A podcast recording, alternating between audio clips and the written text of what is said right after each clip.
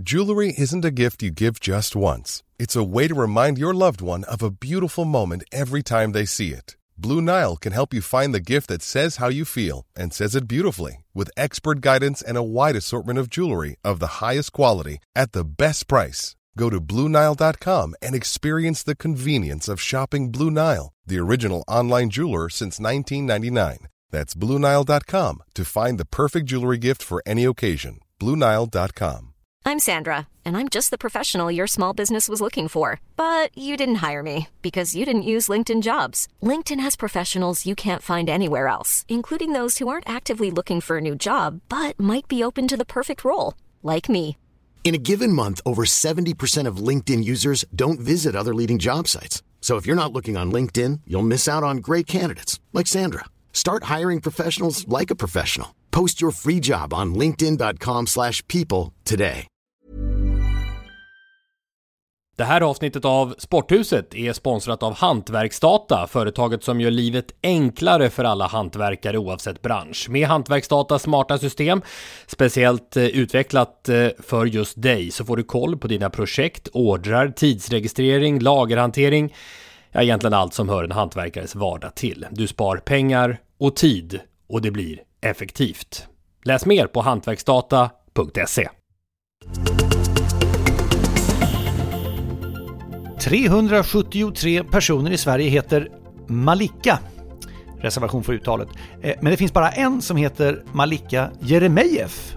Och hon är mamma till Alexander Jeremejeff. Stolt mor får vi tro eftersom sonen nu blivit svensk mästare i fotboll och skyttekung i BK Häcken. Häcken från Hisingen, svenska mästare för första gången. Det ska vi prata en hel del om i det här avsnittet senare. Här är en annan skyttekung. Marco van Basten gjorde 373 tävlingsmatcher under sin karriär med EM-guldet med Nederländerna 1988 och drömmålet där i finalen som det som jag minns i alla fall mest och bäst ifrån hans karriär. En stark klassiker. Ja. Oerhörda får jag säga. 373 poäng under fem säsonger i Luleå i svenska damhockeyligan gjorde finska stjärnan Michel Karvinen.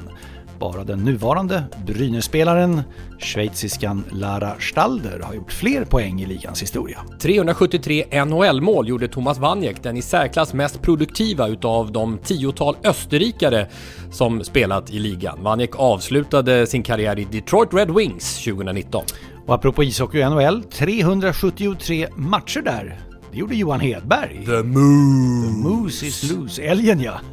Det blev ju hans smeknamn. Eh, Det myntades under hans tid i Pittsburgh Penguins eh, och det följde med honom sen under fortsättningen av tiden i Nordamerika. Hedberg har bara tre svenska målvakter före sig vad gäller antal NHL-matcher. Henrik Lundqvist, The King förstås, Tommy Salo och den fortfarande aktive. Han klättrar kanske snart på listan, Jakob Markström. 373 svenska idrottare sökte i år 2022 Elitidrottsstipendiet, ett stipendium som finns för att möjliggöra att kunna kombinera elitidrott och studier. Riksidrottsförbundet i samarbete med Svenska Spel valde ut 50 personer som fick 50 000 kronor och en av dem var Sporthusets återkommande panelmedlem. Grattis löparstjärnan Andreas Almgren! Ja men verkligen. Det kanske är dags att bjuda in honom igen här Ja. i, till Sporthuset för, för ett personligt framfört grattis. I det här avsnittet eller? Ja, möjligt. Ja, vi avvaktar. får se om vi, Vi vi, vi stannar. Vi Nu kör vi. gång. eh, Ja, exakt. Sporthuset är här nu i alla fall med avsnitt 373. Kör!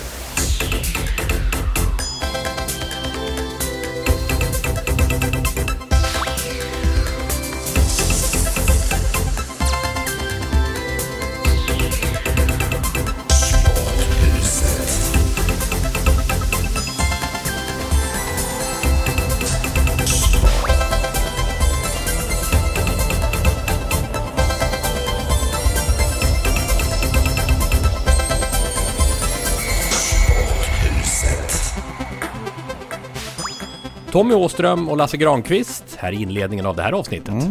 Och det är möjligtvis att det kommer gå lite undan här. Rubriken kör stämmer ju. Du är ju precis på väg iväg till Norrköping. För Och du är också på väg iväg. Ja, jag ska iväg sen ja, för, för Champions League-fotboll eh, i, i eh, dels Liverpool men framförallt Milano. Milan-Salzburg är en vass match. Den avgör ju precis vem av de två, vilken klubb av de två som ska gå vidare. Ja, men det är ju ingenting mot att åka till Norrköping, Peking. Eh, Det är fint. Ja. Det är fint. Och där tänkte jag ju då prata om allsvenskan och en del eh, fotboll också på, på damsidan med Jens Fjällström och Irma Helin också. det, Zibanejad. ser, ja, det ser jag mycket fram emot att höra. Irma Helin Zibanejad, ja precis. Är Mika med också? Nej, han, vet aldrig. Han, han, han, går bra i Rangers nu såg jag. De ja. har ju vunnit någon match efter en tids motgångar. Ja, men du eh, Lasse, om vi inleder här då så känner jag att eh, våra sändningar i tv nu, det är lite kalkerpapper. För förra veckan så spelade vi upp då, jag intervjuade ju min namne i Svensk Elitfotboll, Discovery Plus, om det här med läktarstök, mm. oordning på läktarna.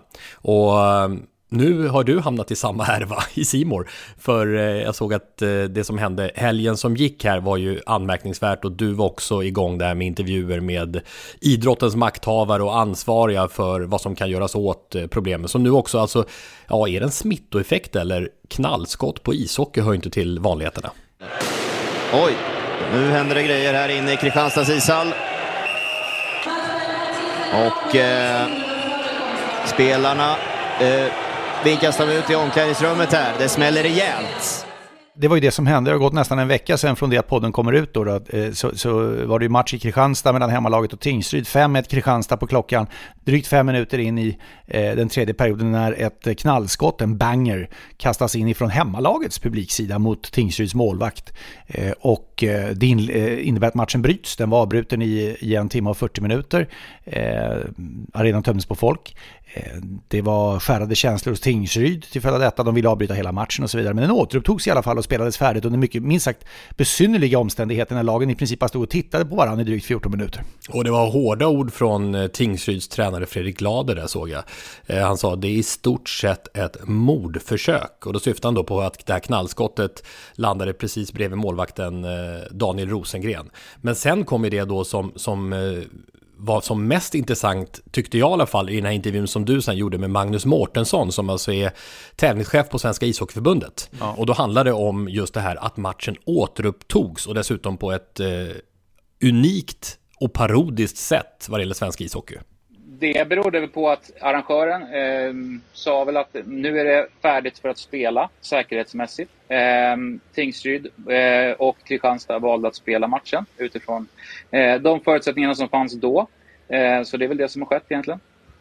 Eh, så här sa Fredrik Glader i Smålandsposten, och jag citerar det här nu. Jag, eh, vad tycker du om att matchen återupptogs? Så säger han så här, med stöd av sin styrelse ska jag säga. Jag tycker att det är horribelt. Vilken arbetsgivare tvingar tillbaka sina anställda två timmar efter, smält, efter det att det smält en bomb? Det låter ju inte som Tingsryd var med på att spela matchen. Eh, nej, alltså Svenska ishockeyförbundet har inte tvingat någon att spela någon match. Vi vill ju såklart att alla matcher ska färdigspelas. Det är det, det vi alla hockeyälskare vill. Det är inget snack om det. Eh, jag har full förståelse för att Tingsryd inte ville spela klart matchen. Eh, vi har inte tagit ett beslut om att tvinga någon att spela klart matchen utan Tingsryd har valt att spela klart matchen så det är ett mm. beslut som ligger hos dem. Det är ju inte Tingsryds version. I samma artikel säger Fredrik Glader, tränaren, att domarna säger att det väntar repressalier om vi inte slutför matchen, säger han. Din kommentar till det? Eh, egentligen ingen kommentar alls till det. Eh, vi har ju vår arbetsgång, det vill säga om ett lag inte slutför en match så, så följer vi våra tävlingsbestämmelser. Alltså enligt, enligt min uppfattning, bedömning som jag gör just nu, så är matchen färdigspelad. Mm, så sa Magnus Mårtensson i lördags på Svenska ishockeyförbundet med synsättet då i alla fall att matchen är färdigspelad trots de parodiska scener som pågick under nästan 15 minuter när spelarna bara åkte omkring och lät tiden gå. Vi ser om eh, förbundets tävlingsnämnd med Mårtensson i spetsen kommer stå fast vid den här bedömningen de närmsta dagarna för det har ju varit en hel del spekulationer och det kanske händer saker fram till att podden kommer ut här nu. Ja. Alltså omspel, matchen ska återupptas och så vidare. Men oavsett hur det blir med allt det där så är ju det här ett bevis på att regelverket är otydligt och våra lyssnare har reagerat flera stycken via våra sociala medier på Twitter och Instagram och vår hemsida. Albin Bilar till exempel skriver Nu har jag stött och blött kring händelserna kring den hockeyallsvenska matchen där något snille kastade in en banger på isen. Och också tagit del av munhuggningen mellan tränarna för lagen då, Glader och Gat. För det var ju en sån också irritation efteråt. Det stämmer. Och den munhuggningen bestod ju i att helt plötsligt ville ju Tingsryd efter det här yrka på ett omspel. Och då blev ju äh, Gat i Kristianstad, med, de ledde ju med 5-1 när mm. matchen bröts. Och var på väg mot segern. Ja, och då blev ju han liksom, vadå omspel? Då skulle vi ha kört på istället och gjort massa mål när matchen ändå återupptogs. Så det var den munhuggningen som, som jag tror Albin avser. Men det jag fortfarande frågar mig efter det här är, varför spelas matchen klart? Vad är det för repressalier som Tingsryd riskerar om matchen avbryts? De här repressalierna som mm. du pratade om också i intervjun med ishockeyförbundet. Med det läktarklimat som råder inom fotboll och hockey så måste Svenska ishockeyförbundet och Hockeyallsvenskan ha ett bättre tillvägagångssätt för att hantera liknande situationer när det händer. För eh, det är inte en fråga om längre. Bättre förebyggande arbete, tack. Albin, om han har en åsiktssupporterskara vill jag tillhöra den. Nej men det här är ju mitt i prick menar jag. För det är precis exakt det här det här handlar om. Och jag vill stryka under att det här tycks inte riktigt som att de beslutande personerna i det här läget som också var inblandade under fredagskvällen när, det här, när den här historien utvecklades, att de egentligen har koll. Va? Därför att jag vill gärna att du kopplar in en simor intervju mm, med en, hockey, annan. en annan, med Hockeyallsvenskans sportchef. Eh, Lars Lindberg gjorde den ja. Lars Lindberg gjorde den med Hockeyallsvenskans sportchef Erik Ryman. Och han pratar då om en regel som ska ha använts som bas för att man återupptar matchen. Lyssna gärna på vad han säger regel 73 som jag har fått lärt mig mer om ikväll. Eh, där man då ska försöka få ut laget och sen finns det vissa omständigheter som, i den regeln då, som, som gör att matchen ska spelas och man kan få eh, vissa straff. Och sen eh, tar vi ett beslut om att eh, Tingsryd eh, är skärrat av situationen och vi har all förståelse för det. Eh, men eh, enligt regeln så ska vi försöka få igång matchen. Nu blev allt kristallklart. Nej, faktiskt inte. Men det, jag, alltså jag, det. det är svårt att hänga med här. Exakt. Vad, vad, vad, vad är det för strategi Nej, de, de går efter? Ja, men jag vill använda det här som ett exempel som kopplar till det Albin skrev om, nämligen att de ledande i Hockey-Sverige som ska hantera den här frågan inte riktigt vet hur det ska göras. Och det är ett allvarligt läge. Det måste de reda ut. Annars blir det inget bra. Hockeyallsvenskans sportchef säger en sak, tävlingschefen för Svenska ishockeyförbundet en annan. Så kan vi inte ha det.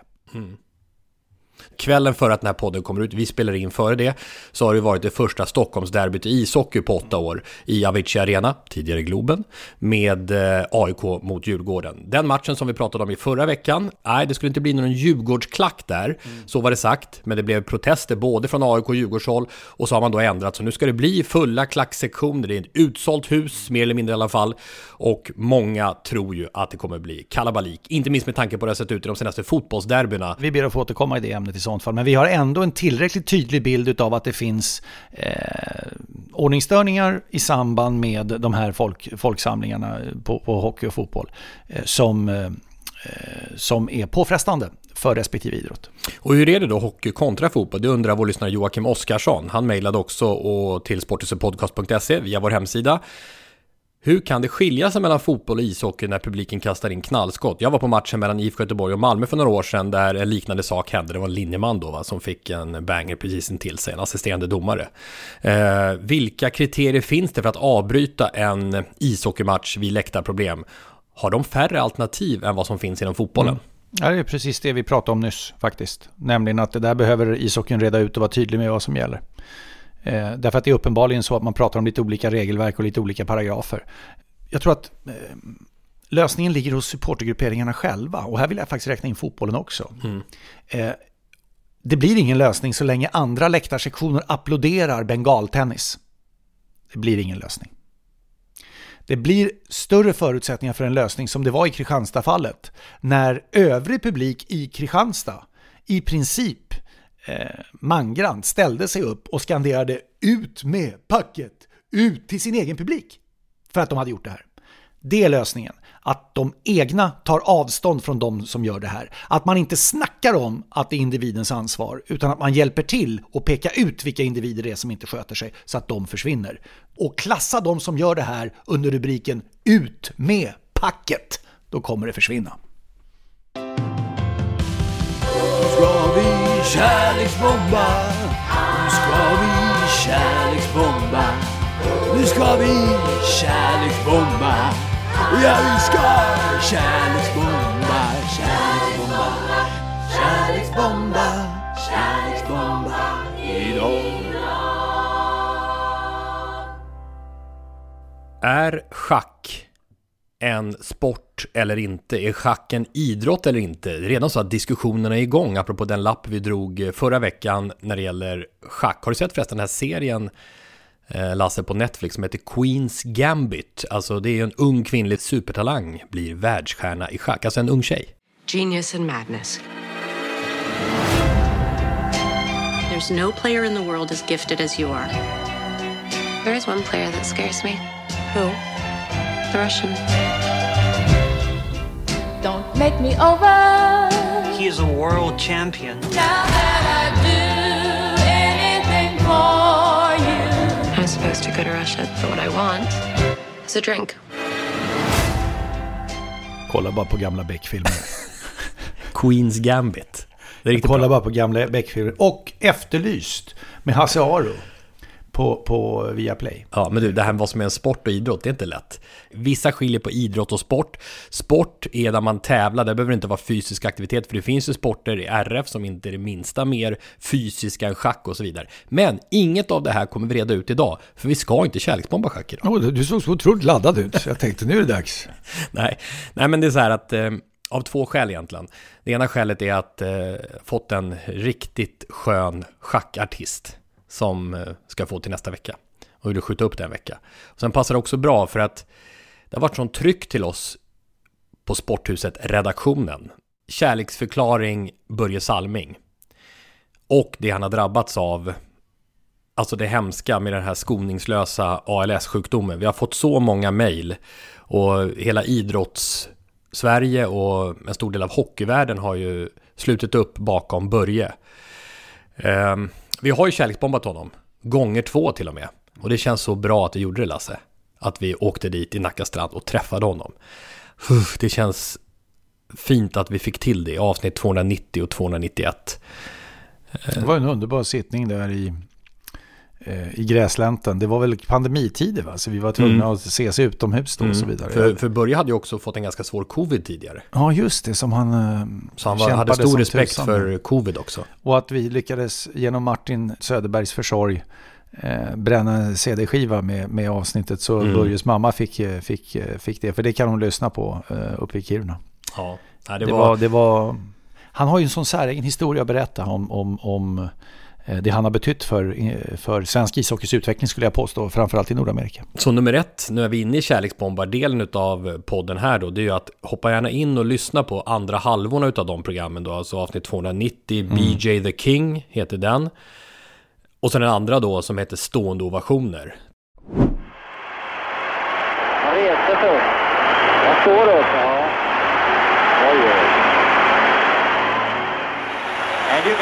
applause here at Maple Leaf Gardens for Boria Colming. Many are standing.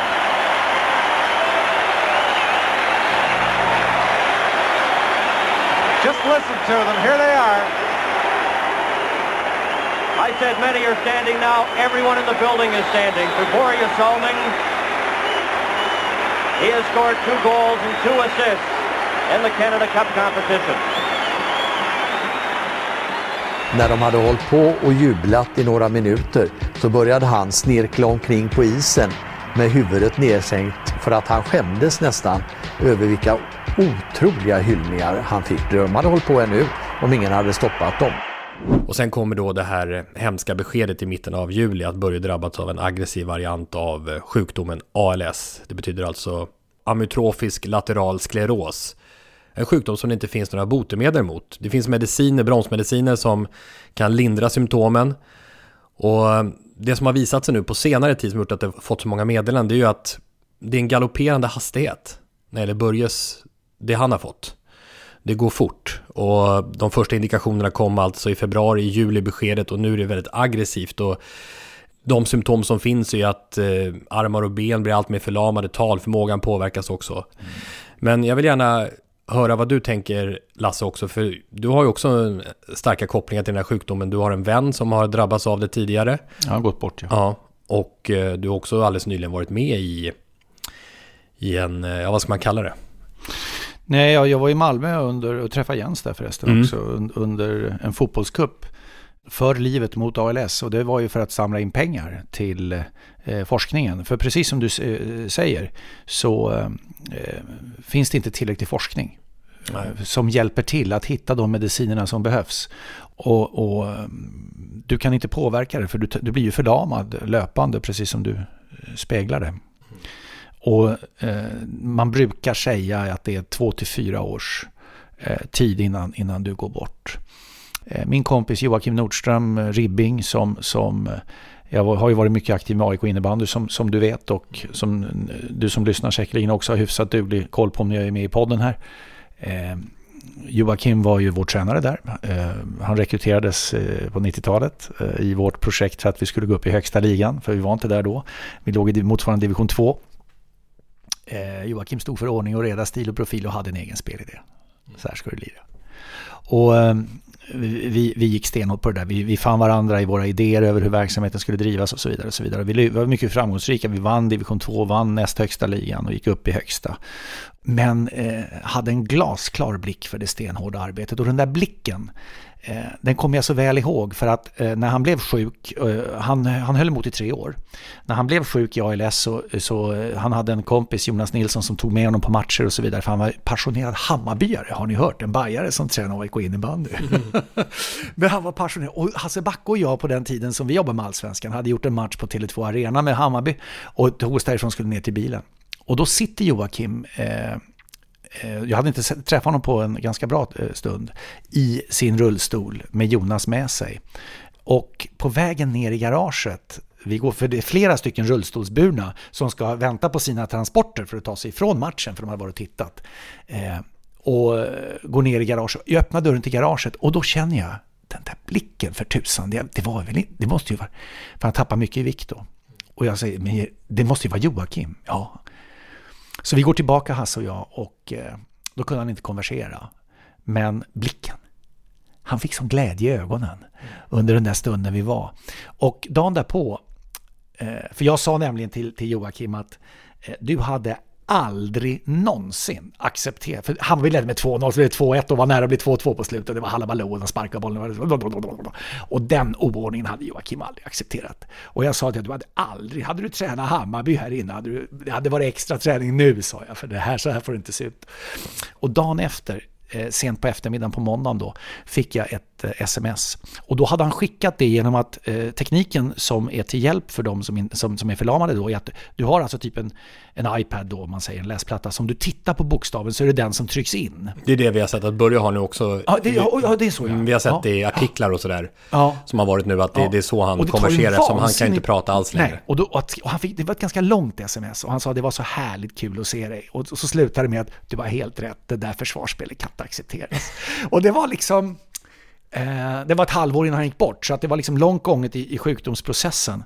Men eh, oh, den där blicken fastnar verkligen hos mig. Med, med. Men, men alltså det, det, är en vidrig sjukdom. Men eh, du som har sett det på nära håll, kan du sätta dig in i det nej. Börje Salming och hans anhöriga går igenom just nu? Det, det, det är precis det gränssnittet med anhöriga blir ju en oerhörd, eh, en oerhörd eh, vardag. Mm. Hur man hur man eh, accepterar situationen. Jag var i Malmö lördag 22 oktober som speaker. Jag nämnde det som hastigast. Peter Bengtsson hette han som hörde av sig. Då presenterade han sig för att han håller på, han har ALS och han eh, startar en fotbollskupp för livet eh, mot ALS för att samla in pengar och frågar kan du komma som speaker? Och jag sa det spelar ingen roll när det är, jag kommer. Och då blev det, det var alltså lördagen 22 oktober. Och då berättas det för mig när jag kommer dit, och det, vilket suveränt arrangemang. Tänk så många ideella som ställde upp och arbetade där. Och det var Ja, det var en mycket varm dag på, på alla sätt. Och det var en fotbollsturnering alltså. Det var Bosse Pettersson och Tommy Söderberg var ju där. De, Tommy Söderberg, tidigare förbundskapten, Bosse Pettersson har ju en enormt lång karriär som tränare, men rätt hård för lirare också en gång. Ja, de kör ju någonting som heter Vi lirare-stipendiet, där de liksom står helt utanför all politik och all idrottspolitik och så vidare, bara för att samla in eh, pengar till stipendier och, och, och i en positiv anda för lirare. Och eh, de hade dragit ihop då, Vi lirare väst, med, med gamla eh, stjärnlirare, Marcus Albeck exempelvis, för han kommer avgöra finalen, så det är lätt att komma ihåg honom. Fredrik Risp och, och Antonsson där, Blåvitt en gång i världen, de var inte, de var skickliga. Och lag Öst var där, där lirade Jesper Blomqvist förresten i lag Öst, vad är det som händer? Och, och, Steve Galloway var med i lag Öst där också, som hade Johan Arning och så. Malmölirarna gick långt också i den här turneringen med Anders Andersson bland annat, som du, du jobbar med sida vid sida, jag med Arning också. Va? Så att, eh, och, och, eh, i princip sa Peter Bengtsson till mig som arrangerar här, eh, att han inte har fått ett återbud intet, utan de kommer. Va? Marcus Rosenberg var. Alltså Marcus Rosenbergs första match. Oh! Nej, han var så oerhört bra i början, men sen blev han lite tröttare allt som det gick. Men alltså det var, det var så mycket värme och generositet i arenan och Inför finalen så kommer Peter Bengtsson, han sitter i rullstol, eh, har viss rörelse kvar med armarna då sådär, så han kommer in och, och eh, tackas för initiativet och för att vi alla gavs chansen att vara där. Mm. och bidra med vad vi kunde. Och vi, det auktionerades slut lite tröjor och sådana saker. Men det, det, går bara åt ett håll. Men Peter säger så här, jag har accepterat att det är så här. Och jag tror att det är dit du måste komma. Fakta är liksom, det går inte att göra på något annat sätt. Fakta är att det här kommer ta slut ganska snart. Oerhört starkt. Vår lyssnare Åsa Johansson eh, var bra att du tog upp det, för hon var inne på det. Ni måste prata om det här. Som, det var ett fint initiativ som ni gjorde. Hon skickade in om introt också den här veckan tillsammans med Rickard Ljung, Martin Paulsson, Jörgen Eksvärd med flera. Men hon skrev det att ta gärna upp det här med vi lirare och kanske kan ha någon gäst framöver, Bosse Pettersson, Tommy Söderberg, mm. kopplat till eh, fotboll mot ALS-kuppen. Mm. Jag vet att det startar en stipendiestiftelse nu som bland annat Niklas Lidström eh, i sin styrelse. Eh, eh som startas kring Börje Salming nu. Mm. Också för att dra in pengar till ALS-forskningen. Eh, Ulla-Karin Lindqvist, den tidigare journalisten, programledaren i SVT, har ju, det är hennes stiftelse som används nu i princip när man samlar in pengar för detta. Och vi kan säkert i våra sociala medier lägga ut informationen. Jag forskningen släpar efter och varje krona gör skillnad, så är det. Mm. och sjukdomen är vidrig. Och när, när den nu eh, träffar en sån offentlig person som Börje Salming och en sån person som vi förknippar med så mycket från våra avsnitt som du berättade om tidigare, så mycket styrka, så, stark, så mycket så kraft. Ja. Eh, och samtidigt så oerhört eh, Ja, det var inte så märkvärdigt. Han, är, han var ju lite som, när jag pratar om Stig och Johansson, jag är så otroligt beundrande för de personerna som betyder så mycket, gör så mycket, är så bra, men tycker inte att det är så märkvärdigt. Han sa ju när han skulle upp och slåss med någon där, jag visste inte vem det var. Mm. och han kom på, full på mig, klart jag måste försvara mig lite grann. Så här. Alltså, det gör sånt otroligt starkt intryck och det blir så djupt rotat eh, att den här personen tycker vi så oerhört mycket om. Och när, det, när, när en sån här vidrig sjukdom drabbar en sån person så tar det liksom nästan till. Min mamma, hon är över 90 år gammal. Nästan varje dag, för vi talas vid två gånger om dagen, så säger hon Har du hört något mer om hur det är med Börje Salming? Mm. Men han är ju en svensk nationalidol. National, ja. Idol det bara höra på, jag pratade med Niklas Wikegård, det var ju avsnitt eh, var det 365 mm. bara, vi hade Wikegård och Tellqvist, Kärksbom med Mats Sundin. Mm. kom vi in på slutet också, då spelade vi också upp den här låten som man har gjort då i Kiruna till Börje ja. tidigare för några år sedan. Och då, eh, då direkt när Börjes namn kom upp, då, då, då såg jag hur han blev glansig i blicken. Ja. Jag vill ju spela som Börje, täcka mm. skott som Börje, vara mm. Börje blöda som börjar, stygnt som börjar. Jag har ju en enda tavla i hela mitt, eh, i min lägenhet. Det är ju stående ovationerna från Maple Leafs Garden. Mm. Det är den jag har. Tittar på varje morgon när jag går upp. Det är precis så det är. Vi, vi vill liksom på något sätt att om vi inte kan lira hockey så vill vi ändå vara som Börje Salming är som människa. Va? Det, det, det, det.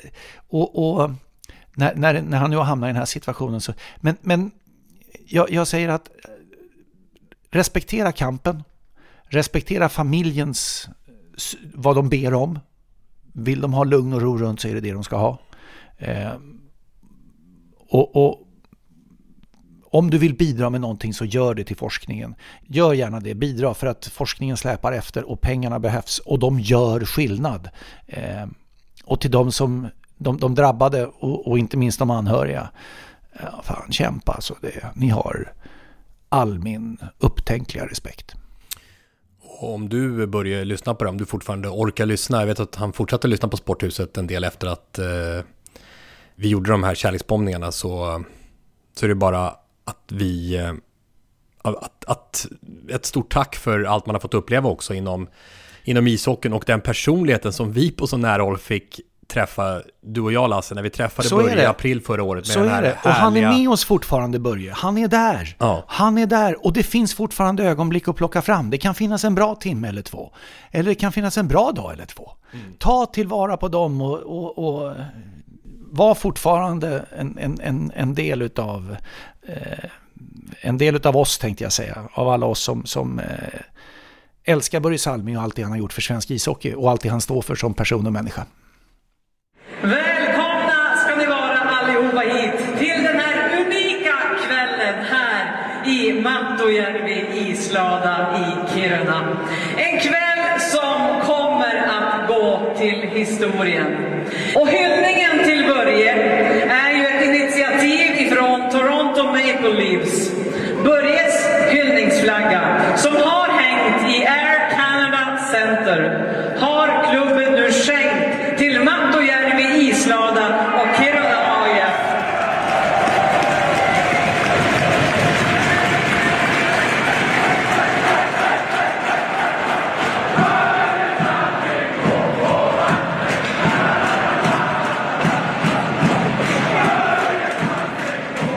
Vi avslutar den här delen så, för nu ska vi båda röra på oss åt varsitt håll. Nu är det dags, så var det ja. Mm. In i bilen med andra ord. Ja. Och du till, ja vad det nu Just det, ja, det diverse blir Champions. League-fotboll. Den kommer landa på San Siro eh, onsdag. Eh, men nu ser vi fram emot fotbollssurf får vi då eh, förutsätta att det blir eh, med, med dig Tommy och med Jens Fjällström och Irma Helin Zibanejad från Norrköping.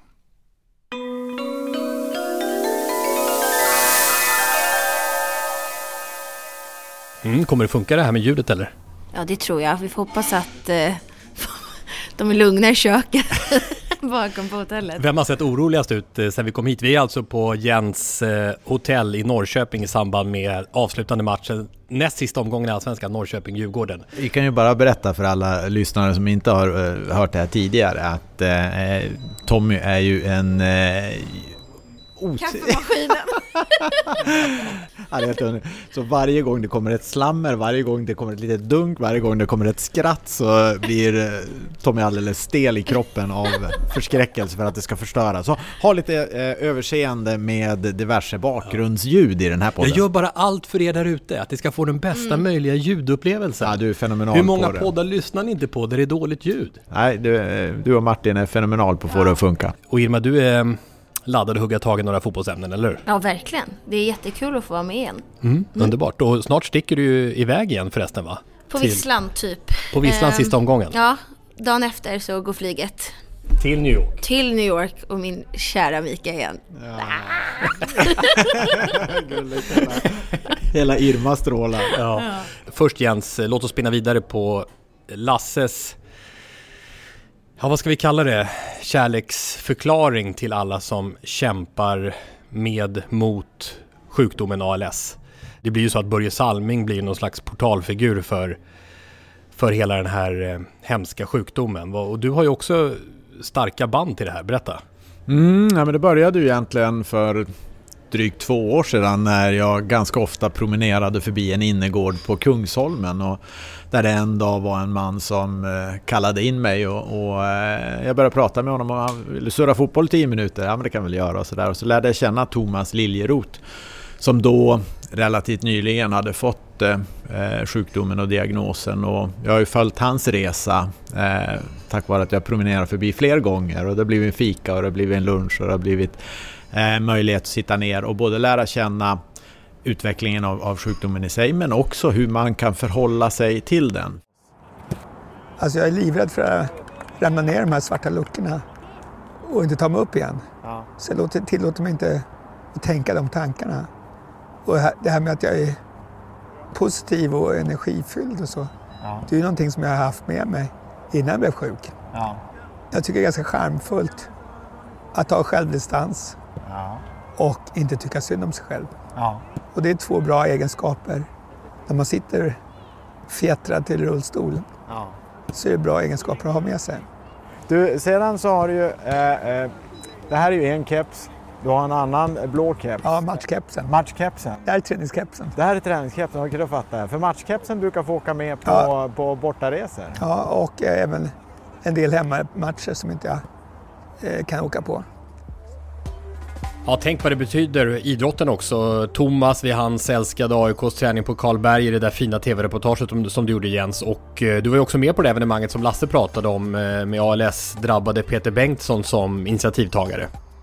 Eh, det man slås av är Peter med ALS, Thomas med ALS, deras positiva livssyn och deras sätt att eh, göra det bästa av tillvaron och ta vara på tillvaron och göra någonting vettigt av den. Och det tycker jag ger alla oss som går och smågnäller i vår vardag perspektiv. Och det tycker jag är fint. Sporthuset 373. De är svenska mästare 2022. Slutsignalen har kommit. BK Häcken vinner guld. Ja, Per-Mattias Högmo, SM-guld på Häcken. Det första, vad känner du? Ja. Ja, det, de här spelarna de slutar aldrig att imponera mig. Vilken match, vilket statement. Vad känner du att ni vann det här SM-guldet? När började du tro på det? Ja, nu sprutas det champagne här. Nej, jag, jag tror inte på någonting för ting är avgjort. Men eh, det har sett otroligt bra ut länge nu. Vi har bara växt och växt och växt. En mental styrka och en spelstyrka som är enorm. Ja, stort grattis BK Häcken, svenska mästare i fotboll för första gången efter att de har hållit på i 22 år i högsta serien. Det började väl i början av 80-talet så blev de nu den 20 klubben genom tiden att bli svenska mästare i fotboll och det första nya laget att bli mästare sedan Kalmar FF 2008. Eh, och ja, Irma och Jens, vad, vad var det som hände egentligen det här året? Jag menar, ni experter hade ju inte en aning om Nej. att det här skulle hända i år. De har varit ganska högt tippade många år, men Mm. inte just det här året. Nej. Och då händer det. Varför händer det i år? Dels Per-Mattias Högmo som såklart har eh, en väldigt, väldigt stor anledning till att de vinner SM-guld. Dels nyförvärven som har lyckats väldigt bra. Eh, dels Jeremejeff såklart. Men också när man läser hans segerintervju med Aftonbladet så tycker jag det är så fint när han nämner att jag känner inte att jag stoppas in i något fack som i många andra klubbar där jag behöver anpassa mig och, och forma mig efter så här gör vi i den här klubben. Utan i häcken kom, till till Häcken kommer man, man tror på sig själv, man visar mod och man får vara den man är. Eh, och med det segerreceptet har de lyckats vinna SM-guld. Jag tycker man ser det i hur de spelar fotboll också. Jag var ju inne på det, var det förra veckan eller när det var just det, när idé slår plånbok. Mm. Eh, för det tycker jag att Häcken är ett eh, tydligt exempel på. Eh, och de startade ju redan förra året när de räddade upp kontraktet först och sen började bygget. Och det de gjorde var ju att sätta sig ner och titta på eh, olika lag som de känner viss likhet med i, i, i tal om eh, fotbollsfilosofi. Ajax bland annat, Manchester City bland annat, Bode Glimt bland annat. Och så sedan så ta impulser och influenser från de lagen för att sedan sätta ihop den idé som de ska arbeta efter. Och sen, och det, det, det må vara en sak, det kan ganska många klubbar göra. Jag är inte säker på att alla gör det. Men att sen hålla fast vid det, det är det som är så imponerande. Det har inte varit att gå ner på eh, en trebackslinje. Eh, det har inte varit att nej men nu ska vi nog spela med två forwards i den här matchen eller något i den stilen. Utan de har gjort det de har eh, utsatt sig för eller valt att göra från, från början och håller fast till det och utvecklat det. Men just det har hållit fast i, är inte det så himla mycket lättare i en klubb som inte har det här trycket ifrån tunga supportergrupperingar och ganska militanta supportergrupperingar emellanåt. Om vi tar till exempel AIK, Djurgården, Hammarby, Malmö FF, IFK Göteborg. Det är något helt annat att behålla på tålamodet i BK Häcken eller till exempel Elfsborg för den delen. Och att det är det som också skiljer så mycket för alla de här klubbarna vill ju såklart ha en filosofi. Även Malmö FF, vi har den här filosofin och så vips måste man ändra för det blir total panik bland supportrarna. Vad säger ni om det? Verkligen. Alltså det ligger jättemycket i det. För Häcken har ju haft några små perioder under det här året också när de kanske har kryssat istället för att ha vunnit. Eh, och medan många andra lag, exakt de lagen du nämner framförallt, när de har bytt sätt att spela, då har ju Häcken fortsatt. Exakt som du säger Jens, de har fortsatt på exakt samma sätt och det är därför de till slut vinner mot Djurgården borta, de vinner mot AIK borta, eh, de vinner mot Malmö och sen så vinner de 4-0 borta mot Göteborg när det väl gäller som mest. Och då kan jag tycka att det, det blir ganska så bra lärpeng för de klubbar som, som du nämner där eh, Tommy, att se vad det egentligen är som leder till bra resultat. Vilket innebär att då kanske de kan bli lite starkare att nästa gång förstå att nej, det handlar om att stå emot det här Mm, trycket kolla vad utifrån. Häcken gjorde. Titta vad BK Mm. Häcken gjorde och jag tycker titta vad Kalmar klarar av att göra och titta vad andra lag som överpresterar klarar av att göra och följ den linjen som eh, vi väljer. För jag tänker också på tränaren där, Per-Mattias Högmo. Jag kommer ihåg när han kom till Djurgården. Det var väl eh, nio år sedan någonting då han blev kallad Per Messias Högmo. Han eh, tog sig in då och fick ordning på ett lag som var rätt mycket i kris. Sen har väl hans tränarkarriär inte alltid varit i topp. Va? Jag menar, han var ju förbundskapten i Norge och var ganska hårt kritiserad på slutet. Men det som är spännande tycker jag är också det här med att eh, han har varit med och skrivit en handbok som heter Mental träning i fotboll och har väl också något, eh, är det något forskningsprojekt eller vad han håller på med just nu? Det handlar väldigt mycket om det här med mental träning va? Så det är de delarna. Han gör en avhandling om ledarskap. Okej. Mm. Vilket är, ju- gör ju då att han såklart har vänt ut och in på olika typer av ledarskap och vilka som fungerar allra bäst och försöker att leva där, därefter. Vilket gör att, eh, och pratar du med, med, med Samuel Gustafsson eller någon annan eh, klok person i Häcken och, och låt dem beskriva eh, Högmo så beskriver de honom mer som en ledare mm. än som en tränare. Mm. Eh, och därför så tror jag det mer är för att få ut så mycket som möjligt av den totala gruppen, inte bara att jag ska vara inblandad i alla olika delar. Och jag tror ibland det där är en, en liten fälla för tränare, att man tror att det är antalet timmar som är det viktigaste istället för att komma ihåg eh, kvaliteten och energin som du måste ha. Och jag tror det är det han klarar av att balansera och jag tror det är det ledarskapet som, som skiljer honom eh, från en, en hel del andra tränare. Jag tycker att man ser det i, alltså något som är så tydligt för sättet han har lyckats med Häcken är när de är tio man eh, hemma mot Malmö. Eh, och eh, det är en kaotisk situation i eget straffområde med inte särskilt många minuter kvar. Eh, där Samuel Gustafsson får en passning i defensivt straffområde. De tjongar inte iväg den. Utan Samuel Gustafsson tar emot bollen, han vänder upp och spelar lugnt därifrån och Per-Mattias Högmo står och applåderar vid sidlinjen. Jag tror att alla andra tränare bara hade sagt, men skicka bollen, vi, vi leder hemma mot Malmö med, med ett mål och vi är tio pers. Inte Per-Mattias Högmo, han applåderar i den situationen. Mod, kreativitet, professionalitet. Det är ledorden och jag tycker det genomsyrar spelare och, och he, hela klubben. Och kan inte ni känna samma sak som jag nu när vi reser runt oavsett om jag kommer till Degerfors och träffar Degerfors och Värnamo eller om vi är på Tele2 Arena och, och, och möter eh, Hammarby som möter Kalmar FF. Alla man pratar med säger ah, Häcken är värda det här. Ja, ja, ja. Häcken, jag vet inte tusan när det var ett lag som har så att säga men det beror också lite så... på att det inte finns den här rivaliteten ja. Definitivt. Eller? Så kan det vara, men jag, jag, tror också sättet som Häcken uppfattas. Eh, alltså man är ödmjuk som klubb. Vi alla varit där på Bravida Arena och vet hur väl man mottas där. Men vänta om de vinner fyra sätt, guld i rad Jens. Och, ja, fyra guld i rad, då blir det Och sättet de spelar fotboll på, ja. inte minst. Högt i tak i sporthuset. Vilket fotbolls-VM ser ni mest fram emot? Åh, oh, det är jätteenkelt. det, är, det är ett par som kommer nu. Ja, ett kommer väldigt snart. Ja, jag ser fram emot eh, damernas VM. Trots att du har, har suttit klistrat på herr-VM såklart i alla, alla VM. Ja, det, ja, nej, definitivt. Mm. Eh, och det kanske inte är så konstigt heller. Eh, med tanke på det herr-VM som stundar. Jag tycker att det är enkelt val att säga att eh, dam-VM, åh. Oh. Ja, för problemet med herr-VM är ju flera saker. En sak som vi har diskuterat mycket i Sporthuset apropå Qatar-VM som ju kommer om, ja det är bara några veckor nu tills mm. det är avspark. Det är ju eh, mänskliga rättigheter och allt med det då. Där har ju vi ibland tryckt på så här, okej okay, varför var det inte mer tjafs om vinter-OS i Kina och så då, där det är kanske mm. minst lika illa. Det har blivit en grej just med de här länderna just nu. Men det som vi får lägga till det också, det är ju sättet de fick VM på.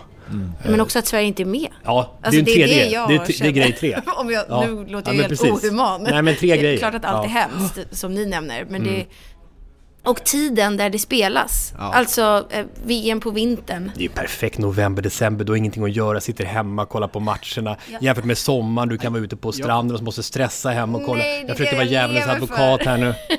Jag, jag tänker så här att jag, man skulle väl ha haft eh, koll på sig själv hur mycket man brukar kolla på ett VM. tror jag kommer att titta på herr-VM mer ur inspirationshänseende och liksom se var, vart går trenderna och vad är det vilka lag är duktiga och varför är de duktiga och sådana saker. Men jag, jag skulle gissa att jag kommer att se ungefär hälften så mycket VM-fotboll som jag brukar se en vanlig VM-sommar. Jag tror det kommer att bli betydligt mycket mindre för det känns, eh, känns fel. Mm. Jag såg alla matcher, fyra VM i rad. 82, 86, 90, 94. Samtliga matcher.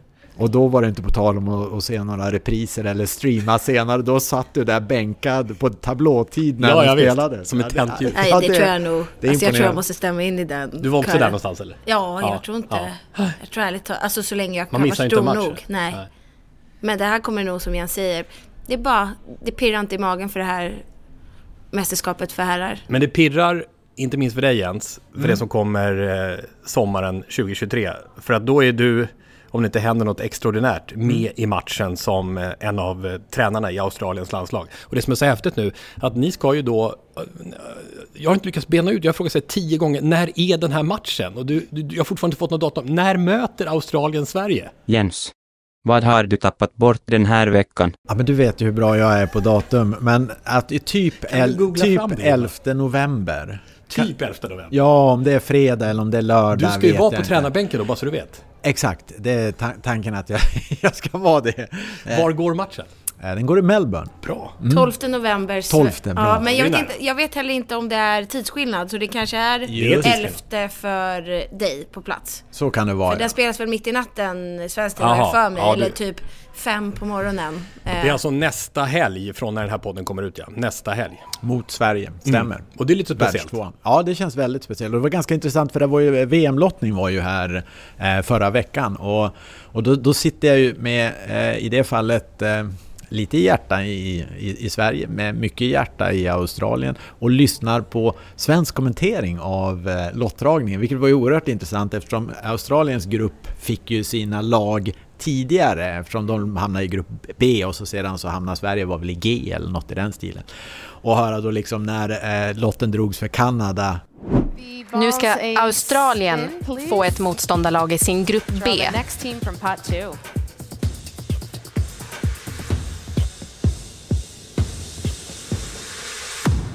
Kanada.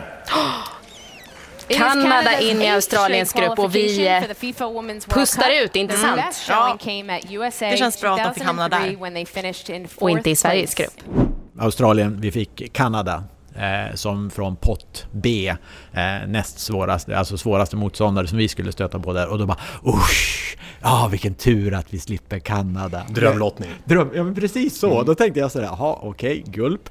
Eh, så, och så kommer då nästa, i nästa runda så skulle vi få eh, Costa Rica, men då kunde vi inte få Costa Rica för vi hade redan Kanada inne i våran grupp. Just Så- det, finns en del sådana embargon. Just att det, man Nord, inte får. Nordamer, Mm. Nord Centralamerika får inte vara fler än ett lag i, i en grupp. Då. Så då flyttades Costa Rica och så fick vi Irland istället och då hade man svenska kommentatorerna va Uff, vad skönt att slippa Sverige-Irland. För Sverige hade jätteproblem med Irland.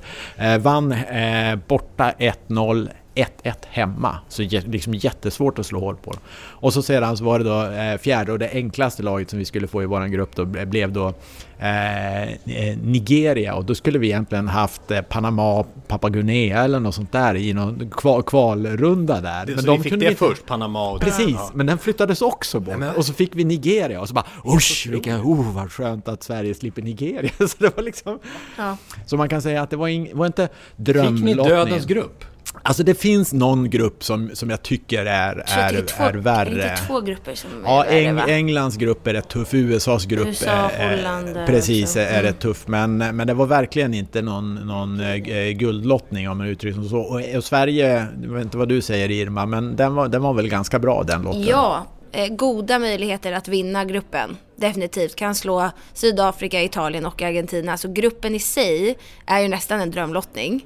Eh, det är positivt att de får spela i eh, på samma plats. Ja, de behöver inte resa. Så matcherna spelas i Nya Zeeland och de behöver inte flänga omkring. Ja, Nya Zeeland deras spe- Ja, spelplats. Mm. och vilket är perfekt. För jag tror det är fem dagar mellan de första matcherna, sen är det tre dagar till den tredje och då är det perfekt att kunna vara på plats och lugn och ro.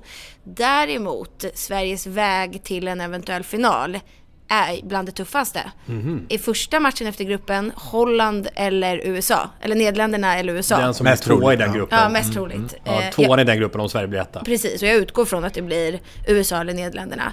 Sen kan man få Spanien väldigt, väldigt tidigt också.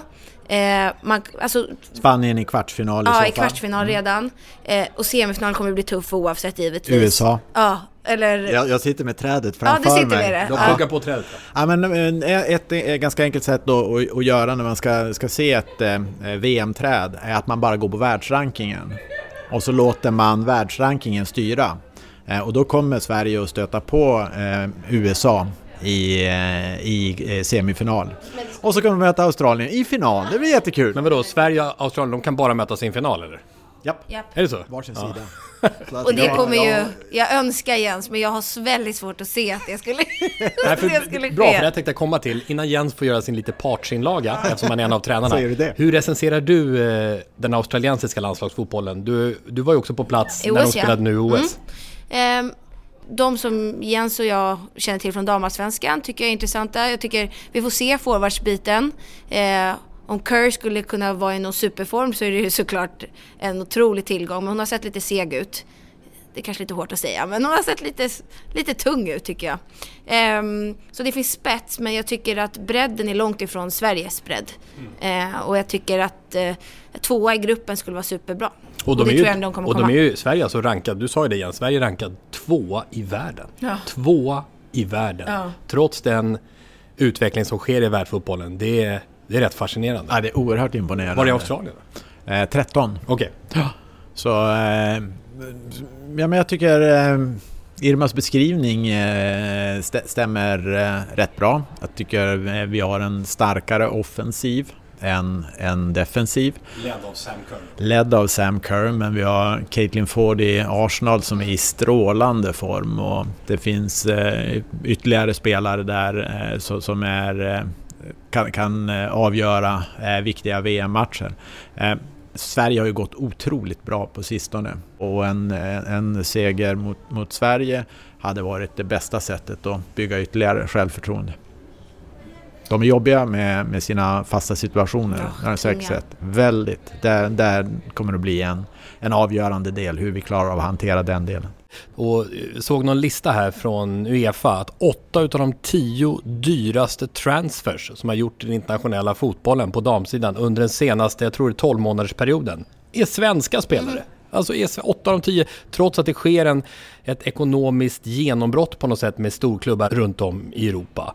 Vad ska man göra för analys utav det, Irma, när det gäller läget just nu för svensk damfotboll också framåt? Jag brinner ju för att vårt landslag ska bli bättre, alltså hålla... Jag är inte lika jag är inte lika besatt av att damallsvenskan behöver vara bäst. Eh, för jag tycker att det är ett väldigt positivt betyg att det är flera andra ligor som går om eh, de damallsvenska lagen. Så, så här kommer det väl bli, logiskt, att Sveriges damlandslag, om det fortsätter så här, att vi får fram så här duktiga spelare, eh, så kommer Sveriges landslag fortsätta utvecklas hela tiden. Men vår liga tror jag kommer bli sämre och sämre och sämre. Mm. Det här är vår roll nu. Det är inte, vår roll är inte att vara ute i Champions League och som på Umeås tid till exempel, utan vår roll är att få fram de här framgångsrika spelarna. Eh, de kan ta första steget i damallsvenskan och sen är de, för vi ser ju det, att många spelar i damallsvenskan och sen är de redo för de största klubbarna ute i Europa. Det är väl ett jättebra betyg till vår serie. Men jag flaggar för för något viktigt som jag inte tycker att alla spelare lyckades med till Sveriges förra mästerskap. Att få speltid i den klubben de går till. Och det är jag fortfarande lite orolig för för VM. För det är många spelare som inte är ordinarie i sin klubb som går ut. Eh, och där är mitt orosmål för mästerskapet som följer. Helt klart är ju att det börjar, när du eh, träffar på en agent eh, ute i, i svängen så är nästan alla väldigt nyfikna av att gå in på dammarknaden.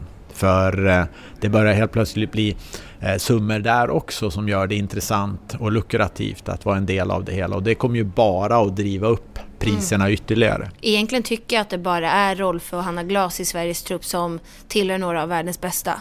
Mm. Eh, jag, alltså, Lina Hurtig är jättebra, Stina Blackstenius är jättebra, Kosovare Aslan är jättebra. Magdalena? Mm, ja, hon, hon är liksom kapten i Chelsea självklart. Ja. Men det finns flera andra mittbackar som jag tycker håller en högre nivå ute i, i världen. Men däremot så tror jag att man ska inte underskatta historien, alltså vilken tid det tar att bygga upp mm. det vi har byggt upp i Sverige. Det kommer inte ske över en natt i Italien liksom, utan jag tror att vi ett ganska bra tag framöver kommer vara en av de främsta även där. Vad säger ni? Vad säger ni? Vad säger ni? Vad säger ni? Vad säger ni? Vad säger ni? Vad säger ni? Vi avslutar med en fråga ifrån en lyssnare som eh, han försöker igen, skriver han, Pontus Jörgensen. Det handlar om eh, korta hörnor. Jag har en vän som heter Sören Blomgren. Han, är, han ringer mig ibland och säger jag älskar korta hörnor. Och så lägger han på. Nej, inte riktigt.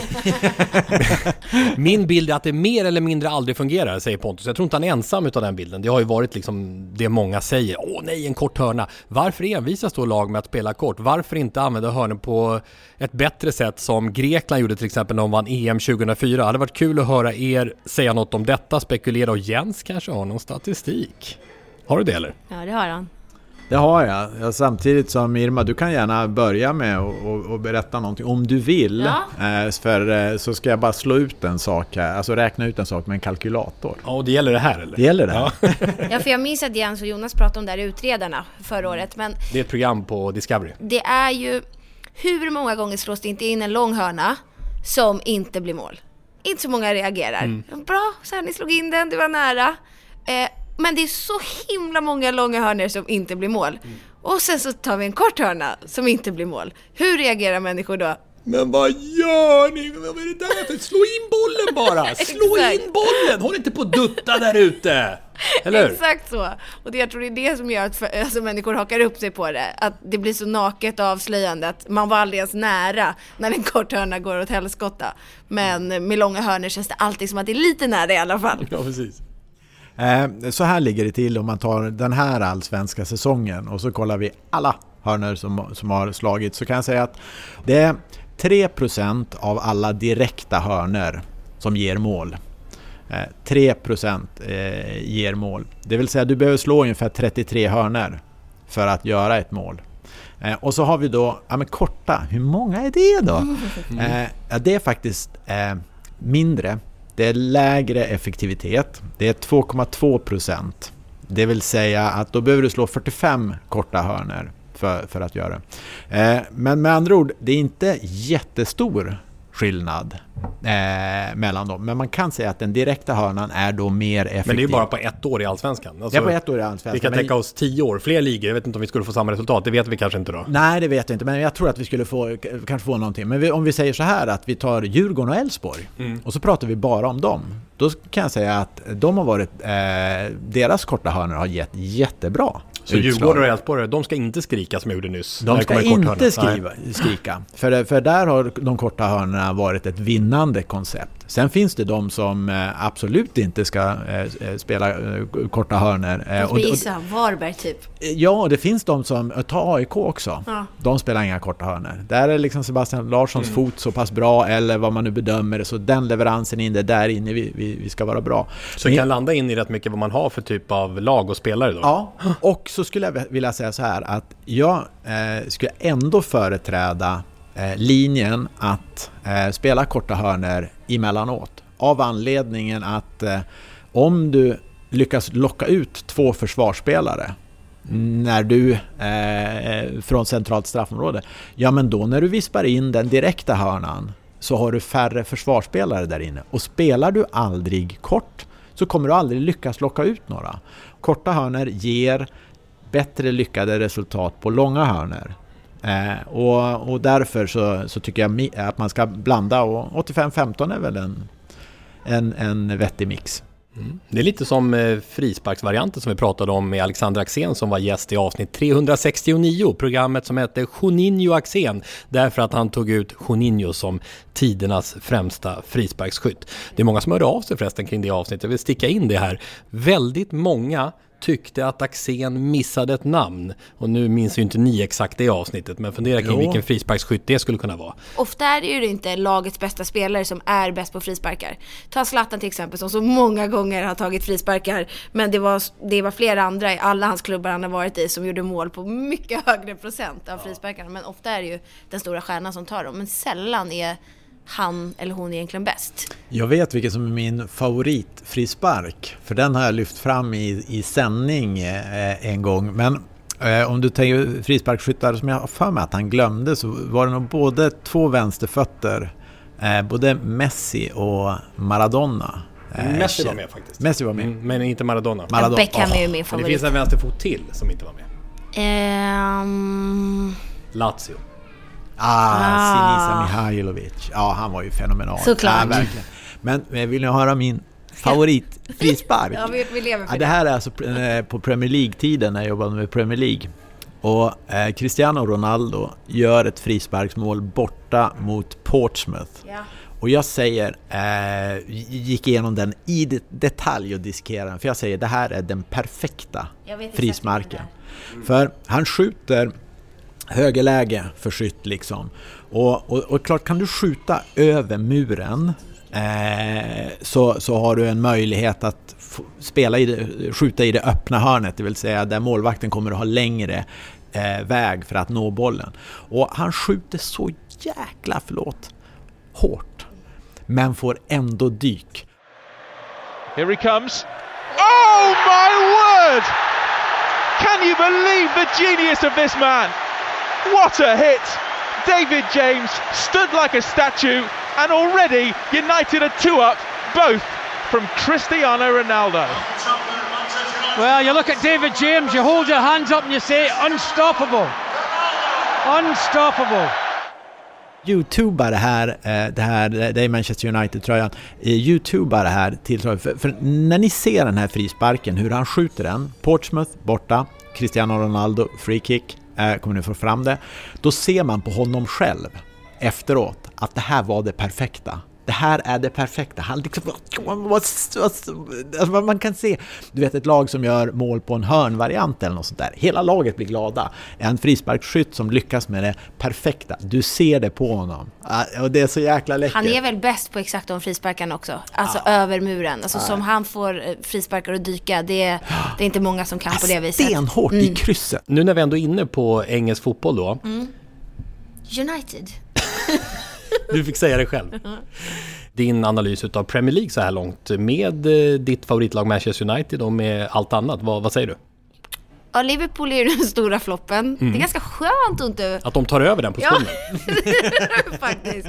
Eh, Arteta och Arsenal imponerar på mig. Arteta som har gjort underverk då som tränare i Arsenal. Verkligen. De som inte har sett den eh, dokumentären. Uff med Arsenal när man följer Arsenal och Arteta. Är det redan från förra säsongen? När ja, det, när precis det, när det hackade? Exakt. Det tog ett tag alltså, innan han fick eh, skutan att vända. Exakt. Och man ser hur han har spelargruppen hela tiden. Alltså de bara, han, han är konstig, han är jättekonstig. så speciell person.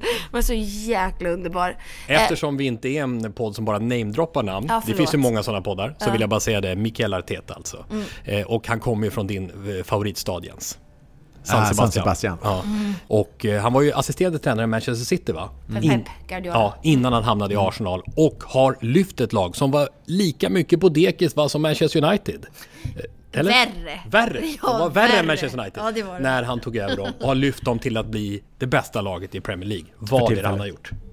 Eh, han eh, vill ju, likt, nu pratar vi idé eh, versus plånbok igen, eh, absolut att de skulle kunna spela ut bakifrån. Ja, ja, ja. Alltså det, det, vill säga från målvakt, vi ska behärska att klara av att spela oss ut. Vi ska inte behöva eh, spela på någon annans misstag eller något i den stilen. Vilket börjar hela vägen bakifrån. Aldrig sjunga iväg den. Nej, nej.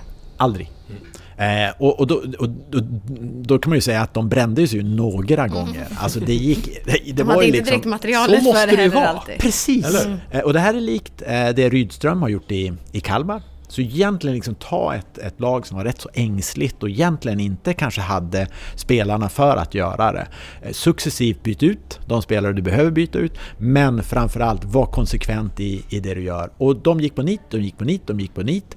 Och det är ett jäkla modig väg att, att gå och, och häftigt att, eh, att de har hittat så pass rätt så här långt. Där Ödegård är kapten också. Det är ju rätt coolt. En så ung spelare. Ja. Här, du är kapten i det här laget för du passar helt perfekt in i hur jag vill spela. Ja. Och i övrigt då? Eh, United. Ja, om vi tittar på Manchester United då. Ja. Men det beror ju på så här, vad kommer man in med för förväntningar? Mm. Be hade någon sagt innan, ni kommer vara bättre än Liverpool? Ja, men gärna. men det är ju för att de är skitdåliga och vi Ja, för är Liverpool är alltså på nionde plats och ja. United femma, som mm. du säger. Just nu när vi har spelat ungefär en tredjedel. De har sett okej okay ut ibland och sett jättedåliga ut vissa matcher. Men jag tror på det här laget, jag tror på tränarvalet. Jag lite ljus känner jag ändå för United. Men om plånbok ska vinna, apropå idé kontra plånbok, då är det fortfarande Manchester City? City. Om det blir plånbok Och de kan mycket då. väl vinna. Mm. Alltså, de ser också väldigt, väldigt jo, bra ut. Alltså den säsongstart som Erling Braut Haaland har bjud, bjudit på har ju sagt att eh, okej, okay, City var bra sen tidigare. Nu har de dessutom eh, en eh, frontforward som levererar mål i parti och minut. Alltså det är klart att i slutändan så, så kommer de att vinna. Det skulle United behöva. Och så här då, då ska vi bjuda Irma på supportlåten idag eller? Det kan vi göra. Mm. Det har varit mycket United från hennes sida. Jag får känna att hon inte vill släppa in någonting annat ja. än en ny. Vi hade väl när vi hade det här stora svepet om supportersäsong så hade vi väl deras Glory, Glory. Ja, det hade ni. Ja, finns det någon annan godbit vi kan jag, avsluta jag med? Jag tänker att vi kan köra lite svenskt. Anthony Langa. Rhythm is a dancer, Anthony Elanga. You won't stop him if you dare. Came from Scandinavia, he's United Saver. Scoring goals from everywhere. Oh, It's a langa! oh, you should see me there! Tack för den här veckan, vi hörs nästa! Där bjöd jag på mig själv, för jag hatar att sjunga. Nej, jättebra. Hej då! Hej då! Hej då! Take Scandinavia, each United States, so we go so everywhere.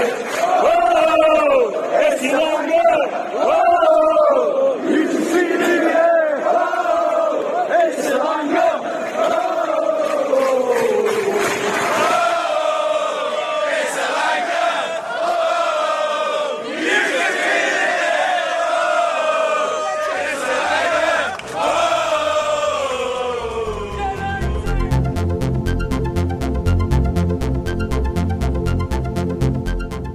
Sporthuset produceras av Tommy Åström och Martin Söderberg. På webben sporthusetpodcast.se Jinglar gjorda av sånggruppen Sonora, Patrik Oman, Jonas Jonasson och Albin Blomgren. Hörs nästa vecka, Jippi.